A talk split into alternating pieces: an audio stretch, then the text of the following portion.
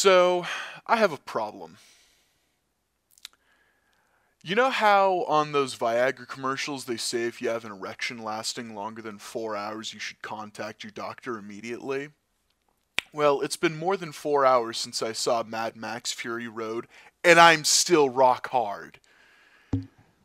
That movie was awesome. It sincerely fucking was. Like, holy, holy shit. That movie was awesome.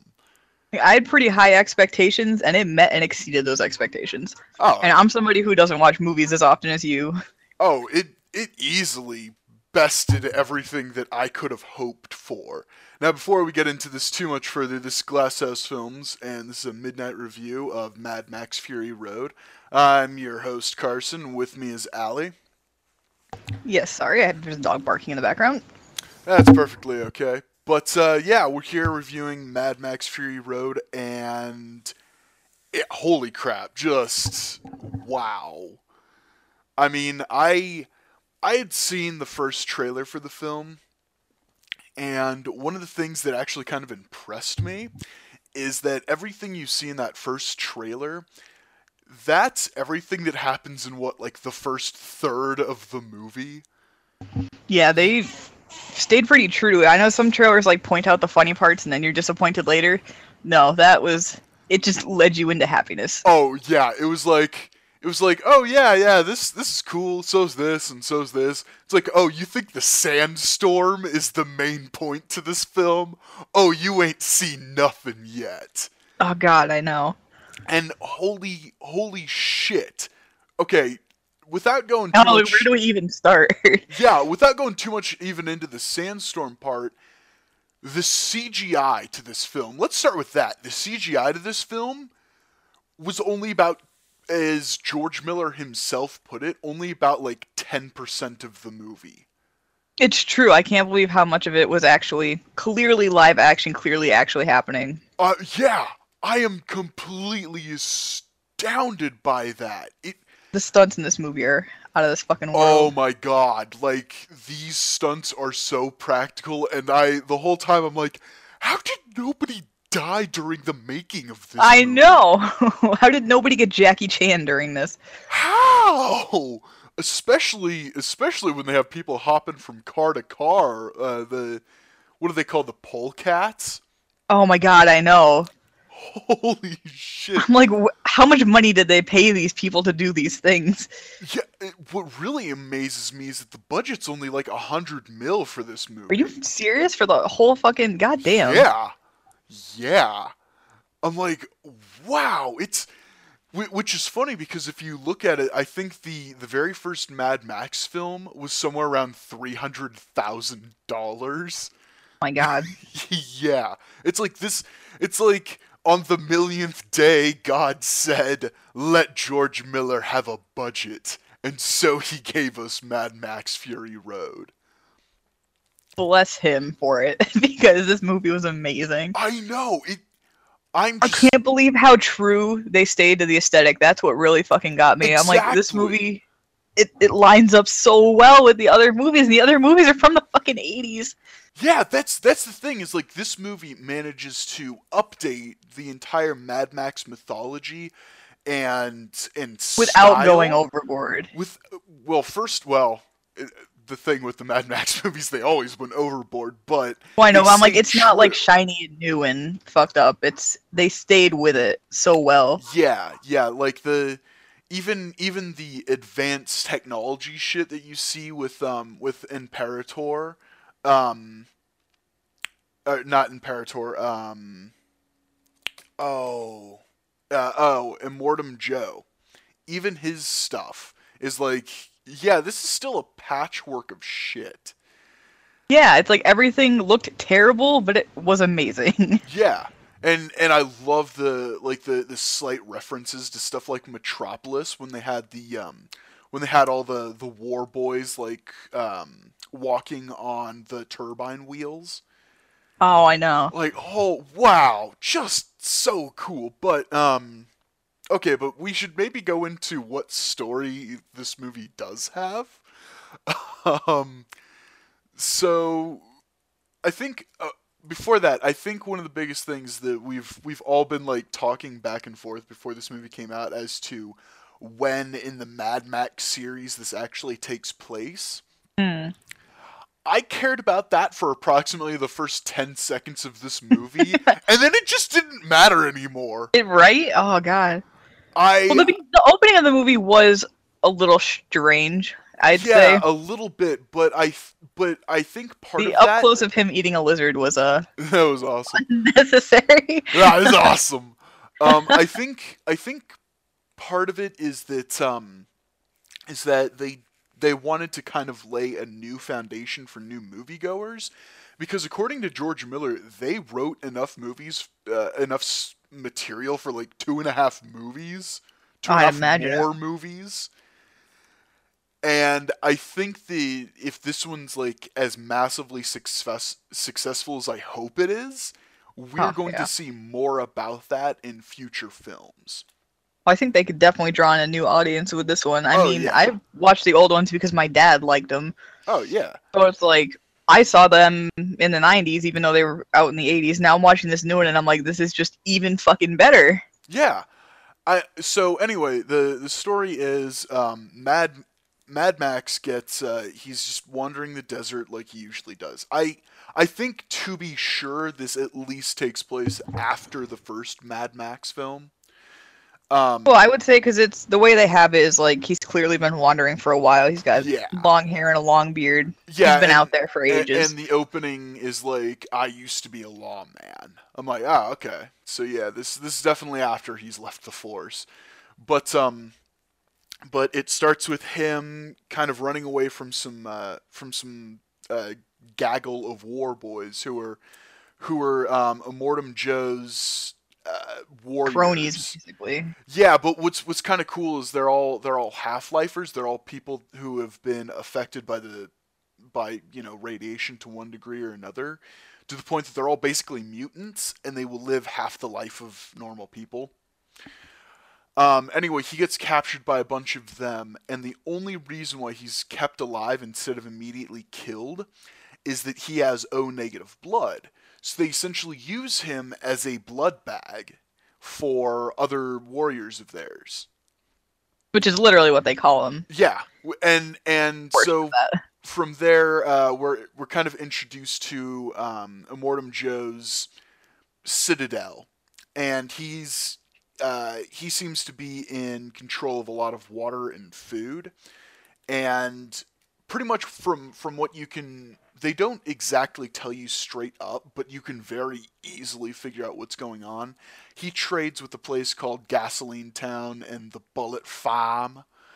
And he trades with them water, and he sends out Imperator uh, Furiosa to go do a, a regular trade route, played by Charlize Theron, who does an amazing job in this. Yeah, film. I have to say, I thought she wasn't going to do as well as she did. Like, Oh. I kind of felt like she was too pretty for the role, but she got balls deep in that character. Well, first of all, pleased. she always brings it. But the other thing is that's kind of weird is she's made a career out of being like one of the most beautiful women in Hollywood, but she never plays a beautiful woman on screen. She always plays horrible, ugly characters. But Just um, gritty, dirty, covered in grease the whole time. oh and yeah, she nailed she it. looks fucking hot. Um, especially with that giant robot claw. Anyway, so instead of going to Gasoline Town, she takes a sharp left turn directly into the desert. Imperium Joe, uh, uh, Immortan Joe, sends everybody to go get her, and one of the people that goes is a um, is a war boy who bring who basically straps Mad Max the hood of his car so he can continue using Mad Max as his uh, as his blood bag. And from there we that's pretty much all the plot that there is in this film. Yeah. But somehow it still works. Even in like that 15 minutes of setup, George Miller enhances and really really digs through the the mythology and just the way this world works better than he ever has before. Know, it catches you up so quickly to what's going on in the world. Exactly. And it and it does so and and enriches it in ways that you're like, of course they would do that. Of course they would they would write they would tattoo on Mad Max's back that he has O negative blood and anybody can use it. Of course they would do all of this. But you just never thought of it before. And that's something that's just really cool. Uh, beyond that, the the imagination factor is cranked to 10 when it comes to all the cars. I it mean, was literally perfect. I mean, when when they showed the other gang start to try and take on the war tanker, like the the ones that um, they're pretty much uh, they're pretty much porcupines. Yeah. I was like, holy god, this is so cool. It's like they kept every clan's vehicles and everything distinctly separate oh, from yeah. each other, so you could easily tell that it was who was going after him and when. Yeah, like the the very the Oldsmobile type looking uh, vehicles of Immortan Joe's clan. Like the fact that Immortan Joe's car is basically two Buicks stacked on top of each other on top of uh, on top of giant like six foot tall tires. Like yeah, that was... that was something that was really great though. Is they kept the cars like same period as the original movies. Like yeah. you really didn't see a car that was like past that period of when they were in those. I thought that was pretty fucking impressive. A- absolutely. And all the cars, all the oh. motorcycles, everything was just so cool. And the one that really got me, the one the one that I think is going to be the standout thing that everybody's going to be talking about is going to be the um uh the car that has the guy on it playing guitar with like oh my god i know. of, of, drummers behind him. The drummers that back. was oh so cool when he was playing it and he was shooting flames out of it. I'm like oh my god! Oh what's beautiful is that was completely unnecessary but it fit in so well with the aesthetic Absolutely. of the movie. I mean i mean going going so far back in in into history of man we've always had musicians playing when we yeah there's always some kind war. of war cry and it's like you could hear these people across the salt desert yeah and coming it, you. and it fit with the actual score perfectly oh god i know i'm like the music in this movie is just ah it, all of it was so good and and one thing that i think might get lost in in the shuffle of praises that this film should and has been getting is the fact that it's beautiful this film is genuinely yeah. gorgeous like it's the, like the landscape is all one color, but it's like everything contrasts so well.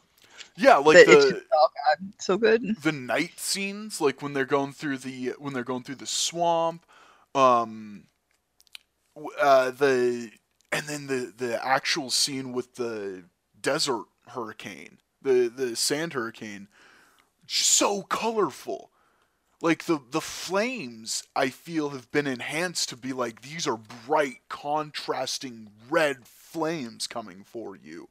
This desert looks gorgeous but deadly. Everything Yeah, it's like even in the pops. nighttime scenes it was that was something I can say is it was easily visible what was going on. Nothing was muddled out even in like all of the uh not smoke but like the dust that comes up from the ground it's like you still see everything so clearly what's happening nothing gets oh, like lost in the background Oh yeah, it was it was phenomenal.